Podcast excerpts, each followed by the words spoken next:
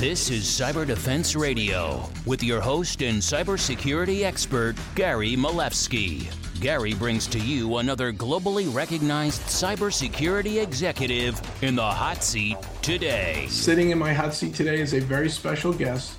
Ashley Manraj is the Chief Technology Officer of Pvotal Technologies, which is pvotal.tech. He's also a cybersecurity expert. This is going to be a great conversation. We're talking about the digital transformation at Lightspeed. Ashley, welcome to the hot seat. Thank you, Gary. Um, first, I'd like to rapidly give you a, a bit of context. So, uh, been doing a lot of um, security uh, for mobile security for critical infrastructure for hardware and finally got more into the large payment systems and critical systems afterwards. Um, my objective was mainly to focus on how to improve next generation cloud uh, computing, how to improve containers, how to improve analytics. And uh, from that experience, we noticed that at the end of it, before transitioning into Pvotal, that the, the big issue encountered by those large organizations is the inadequacy of the processes uh, for managing the security, managing the cloud assets. For example, uh, having uh, on-premise one global prod network versus on cloud. If managed uh, better, you could have multiple projects and multiple shared VPCs and have multiple uh, rules that to be managed. And those internal processes didn't really match up. That's just one example. Um, and when when you start thinking about the recent movement in the past 10 years towards containers and left shifting, uh, which means that everything is closer in code and um, you tend to use way less servers, but instead way more code, uh, it, the, the methodology kind of changes. And uh, that's where we wanted to contribute and provide way more value than, let's say, consulting groups that don't provide the interconnect between the different layers of uh, cloud configurations, IAM, project, shared VPC, provide all of those for large enterprise customers that don't want to have a lot of SaaS, that want to be more focused on premise, less third party. Our methodology tends to care for them. And uh, we're using a term called uh, venture builder now for uh, the type of uh, builders uh, that addresses uh, systematically the ends of, of large enterprise customers with very little third parties, but using a lot of open source, a lot of cloud uh, native features, and trying to reduce uh, the operational cost by having more efficient uh, microservices. And in our case, uh, Go and gRPC make it basically maybe kind of increase a bit the development cost due to the complexity of those new systems but it it reduces it by a factor, let's say, of five long term compared to Node Node.js REST, and 15 times compared to Java REST based systems for our version of high transactional system. So um, it, basically to justify the transition to our more secure templated, uh, better managed versions and operations, we get way lower operational costs. Uh, the other advantage is we have experience. We've been doing quite quite, quite a few times uh, in uh, retail, in uh, Uh, uh, in retail, uh, in e-commerce, in World Cup entertainment systems, and focusing recently more on the high velocity transactional systems and completely redoing them. So um, that's been our focus. Or we've been helping on on the other edge governments because we have a practical experience with a new protocol, practical experience, how, how to manage the cloud and those configurations. And we think that that expertise doesn't come from only knowing, but experiencing, putting into practice, operating, recruiting, gives, you, gives us a specific uh, vision of what is actually applicable applicable because we've encountered or done ourselves many times provided advice that we don't do ourselves is just the best case. But when you try to actually implement the use case that uh, what is provided for example by the specific uh, experts you and around you end up with systems that are very very hard to manage because you're after following it you realize that you're one of the rare ones who's actually apply, applying it in reality. So our objective as a group was to uh, not only be more efficient, but also experience those new technologies, put them into practice, uh, leverage them with more automation, better IAM, better segregation, container first, use all those properties that people want to have, but we've been uh, actually leveraging them uh, to achieve a state that we're now calling low ops, where uh, the patterns are better defined. You need less operation people, you need less analysts, you need less uh, submissions uh, in ticketing systems, and you left shift more towards code. And security review is also done in code. Operations is more oriented towards code and uh, terms that we mentioned now, such as infrastructure as code. And so that's kind of our core focus on uh, building, venture building for large groups, uh, making sure those engines work with a lot of automation and try to uh, make it uh, more efficient and cheaper uh, in order to serve more people, going from bigger to smaller instead of the usual uh, mechanisms followed by startups or tech groups, which is smaller to bigger, because we've noticed that if you don't follow the operational structure, uh, the business lines of a group, and try to address that from the get-go, uh, you won't you won't do the opposite. It's impossible to do from small to big, but once you do multiple business lines, it's easier to go to one business line and one layer of control. And so it from bigger to smaller is easier as a transition, but you need to have better interfaces. You need more polished products going smaller. So that's why we're doing more code and higher end of the spectrum for now. That's wonderful. And really, to have a digital transformation, a lot of governments, uh, a lot of e-commerce and um, banking and other really high-end transaction uh, needed uh, folks, they may not have the skill set to do 5, 10, 50,000 transactions, you know, uh, a minute or even 5,000 a second. And you've got that experience. You've done that not only fast, uh, I call it light speed, but secure and, and easy to maintain. And on compliance, what do you guys do to help your clients deal with regulations? So one of the big questions we we get or we usually ask back when we start is where do you want your uh, infrastructure to be deployed in and which cloud? And so depending on that answer, it defines uh, exactly a country and a data center. And we usually have three subregions, but that applies to then and then we use our libraries and patterns and open source code based on Ory to deploy into the authentication, the applicative services. And then uh, we also deploy an analytics project for, for them. The first two, we try as much as possible to respect the most stringent right to forget uh, regulation and uh, uh not only regulation, but good practices uh, in terms of user perspective, because uh, I think it's a, it's a fundamental right to have a right to be forgotten. Uh, where it becomes a, a, bit more of an issue is the delineation of who owns uh, the, the massive data set on the analytics side of things, where uh, the data only contains UUIDs. It lost maybe it sometimes it loses, but sometimes not. The, the association, first name, last name, or uh, to the UUID um, for banking or other domains, that information is required for at least five years. So must it be stored without any human having access to it?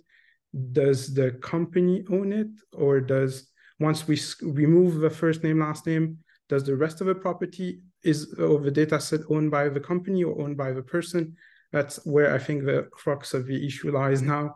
Because on the applicative end, if done correctly, it can be it can be removed on the analytics and that's where it, it, it's a bit more tricky in order to have a easy way to answer correctly compliance it's more of a case by case basis and the laws of that specific country for the analytics part and you're used to dealing with those cases and those issues in scale what about you know what's scaling lately is artificial intelligence and bard and chatgpt and bing and these APIs and the data lakes, and a lot of companies are making API calls, but maybe they're not thinking about the privacy risks or compliance risks. And then on the bad bad side, the, the bad guys are maybe poisoning data lakes. Where where did where does this lead with AI, and what can you do to help your clients?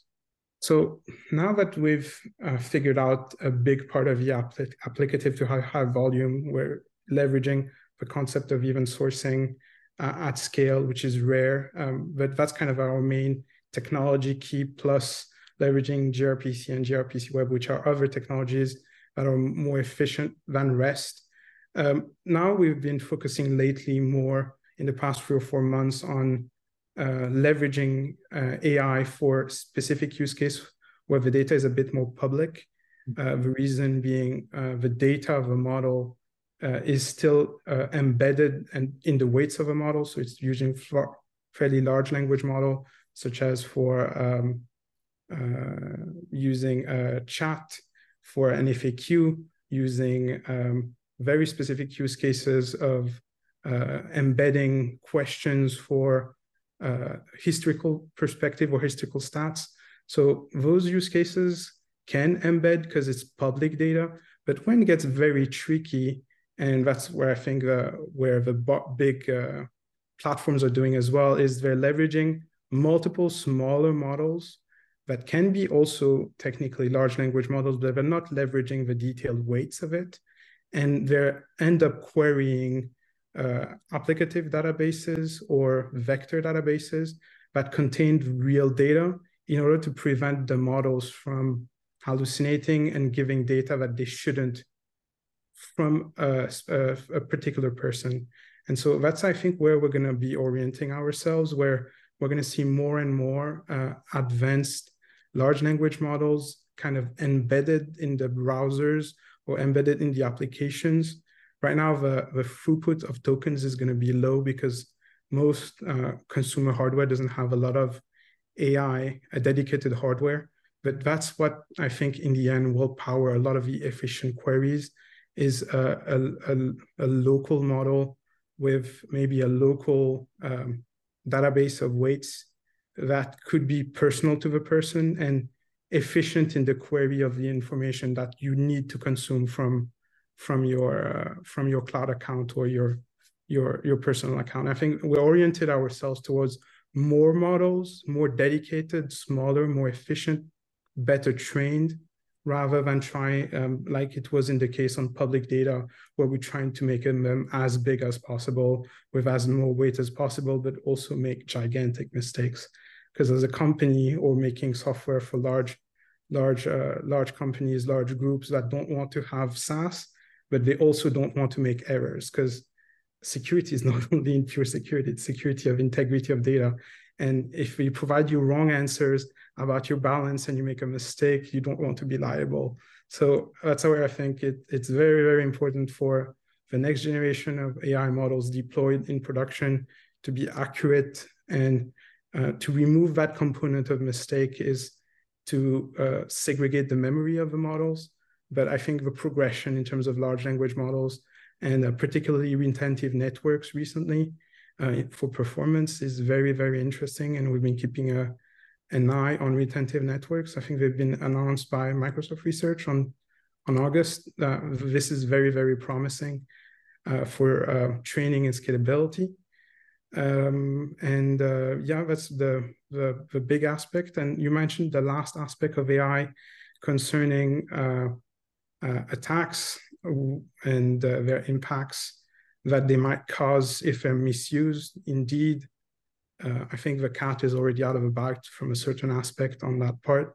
The, the weights from extremely large models were already published, such as Llama 2, and uh, the models from the Dubai Institute of Technology, Falcon, was, were also published. So uh, malicious group can already use them to address some of their shortcomings uh, in terms of uh, post reconnaissance, uh, post exploitation, initial exploitation.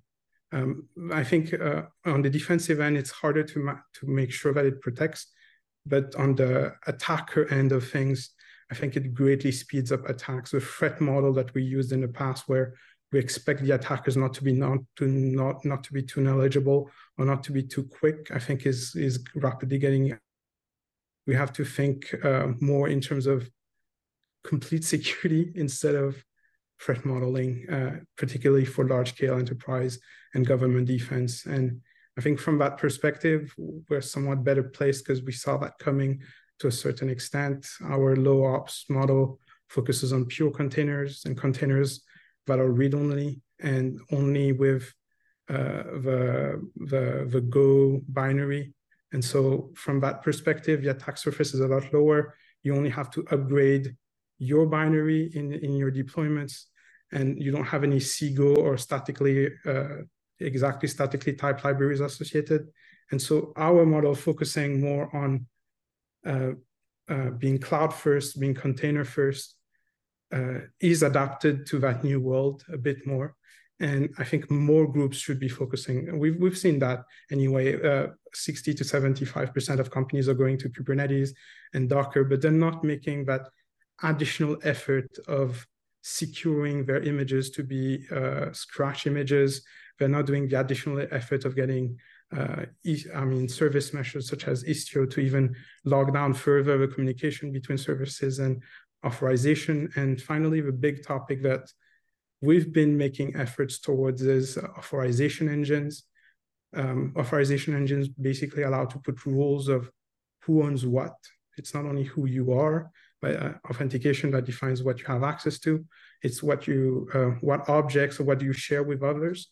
That's authorization. We've been working a while since the white paper from Google of 2018 called Zanzibar.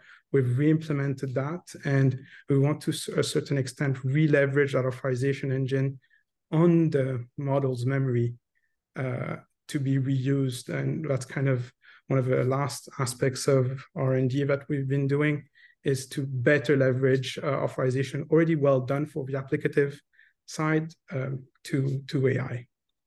Now, Pvotal Technologies doesn't just help in building a digital transformation in the cloud and deploying new products or services for clients who might not have the skill to do high volume secure transactions. But you also uh, i believe you you you solve this problem not only in the back end but on the front end. You deploy mobile apps for your clients? You help build end-to-end soup to nuts? Yes. So just like we've mentioned a bit before that i'm sorry to come to come back to it but uh, the concept of uh, uh, reducing your footprint uh, having less third parties also can also apply to front end. And so we've been using flutter and dart. And flutter and dart uh, has a fundamental property in terms of security that allows you to from one code base and from their constraint solver in the front transpile the code to web android ios mac linux and fundamentally skip some vulnerabilities such as XSS, uh, reduce the, the number of potential issues uh, in the browsers. Uh, and from that point of view, we've been focusing a lot on Flutter and Dart. Uh, we've been working for years on it, and we've been incorporating our ad. We're using gRPC and gRPC Web running on HTTP2, which are more advanced. That's kind of our advantage in backend, but you can only do that in backend if your front end supports it. And, and so we've been using uh, uh, Flutter for a while and uh, having, we bundled with that the Ory stack for authentication. And so we end up with a system that costs much lower, that is easier to deploy, that requires less developers. So one set of developer in Flutter, given it's harder now to find Flutter developers than other native types, but uh, with our Flutter developers, we can deploy the app for one client in web, but also in Android or iOS uh, on their on the on the stores if they do wish to do so. But also PWA, if you guys haven't heard about PWA, is just uh, a web deployment that's a bit more advanced and performs uh, quite a bit better caching and can be installed on Android or iOS without using the App Store. That's amazing. Ashley, is there anything else you want to share with our viewers and listeners that Pvotal Technologies uh, does and problems you solve uh, that we haven't covered? Uh, well, we talk a bit about AI. We've talked a lot about uh, transactional systems, but at the end of the day, we wanted to provide, uh, as a venture builder, a group that transforms and and and uh, provides a better long-term solution using new protocols and more advanced development on auto patching, those are all aspects related to maintenance. But at the end of the day, um, you, need and you want to have uh, the problem offloaded to a secure and trustable third party to deliver the project end to end. And we've been doing that for quite a few times. And uh, our objective is to bring uh, high quality cores that deal into multiple domains, whether it's large events, uh, it's transactional system, payment system, e-commerce, uh, uh, high transactional, Uh, high velocity uh, transactional platforms. Uh, we want to lower that cost eventually, lower the cost and the entry to multiple clouds by standardizing the infrastructure and creating more piecemeal products out of it. It, it's our objective, but as opposed to maybe a few groups, we're not going from the smaller end to the bigger end.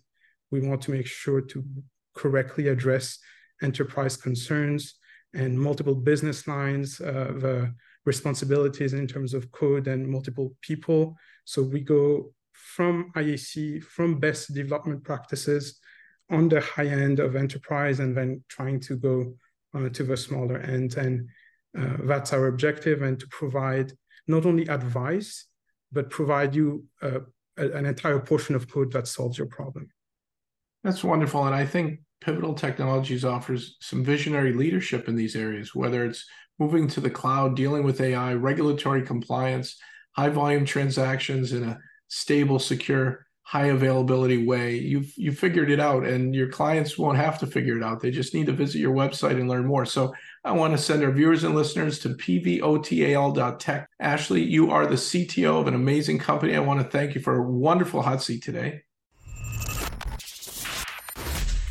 You've been listening to Cyber Defense Radio.